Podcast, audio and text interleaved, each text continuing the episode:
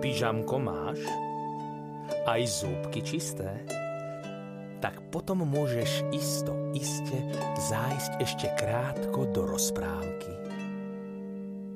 Zamkni si pusu na tri zámky a rozpoviem ti do uší, čo zažil dnes náš medúšik. Kráľovná Naša včielka mala priateľov nielen v úli, ale aj mimo neho. Napríklad medúšik sa priatelil s mravcami, ktoré si vykopali mravenisko pri starej jedli. Zdali sa mu veľmi milé, pretože boli tiež usilovné ako včielky a navyše v mravenisku tiež žije kráľovná.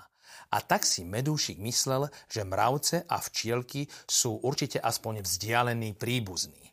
Medúšik sa s mravčekmi veľmi rád rozprával, hoci bolo takmer nemožné, aby sa dvakrát stretol s tým istým mravcom, pretože ich bolo v mravenisku toľko, že ani učiteľka matematiky nevedela povedať také veľké číslo.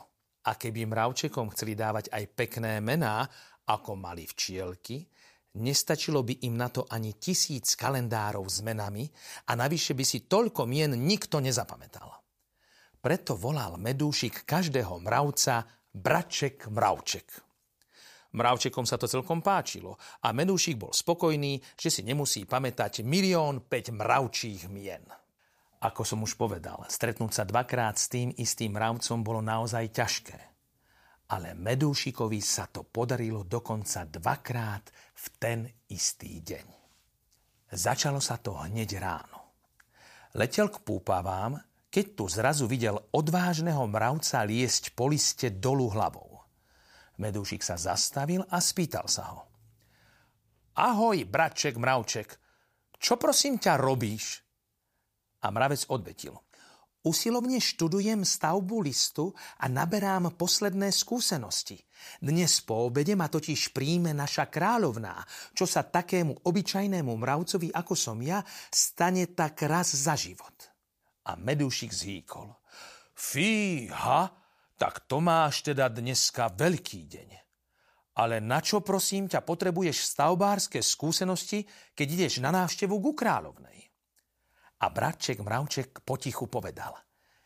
Je to moje tajomstvo, ale idem kráľovnú požiadať, aby ma urobila vedúcim 184. stavebného oddielu.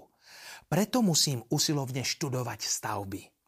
Medúšik si vtedy uvedomil, že tým rozhovorom zdržiava aj seba, aj mladého stavbára a tak sa prianím všetkého najlepšieho rozlúčili a včielka letela k svojim púpavám. Keď sa však večer medúšik vracal s posledným košíkom medu, videl toho istého mravčeka sedieť na tom istom liste dolu hlavou.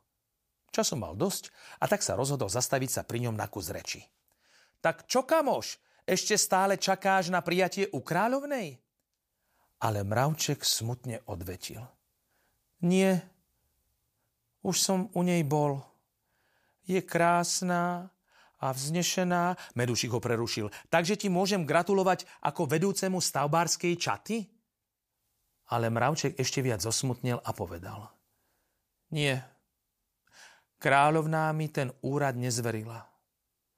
Sadni si a počúvaj, všetko ti porozprávam. A začala rozprávať. Keď som prišiel ku komnatám jej veličenstva, išiel som najskôr desiatimi predsieňami a pri každej stáli ozbrojené stráže. Ale nezlakol som sa. Potom sa otvorili posledné dvere a ja som uvidel jej veličenstvo. Hneď som sa poklonil a predniesol som svoju žiadosť. Viem totiž, že na zbytočné zdvorilosti nemá čas. Povedal som, vaše veličenstvo, chcel by som vás poprosiť, aby ste ma vymenovali za vedúceho 184. stavebnej čaty. Mám na to všetky predpoklady.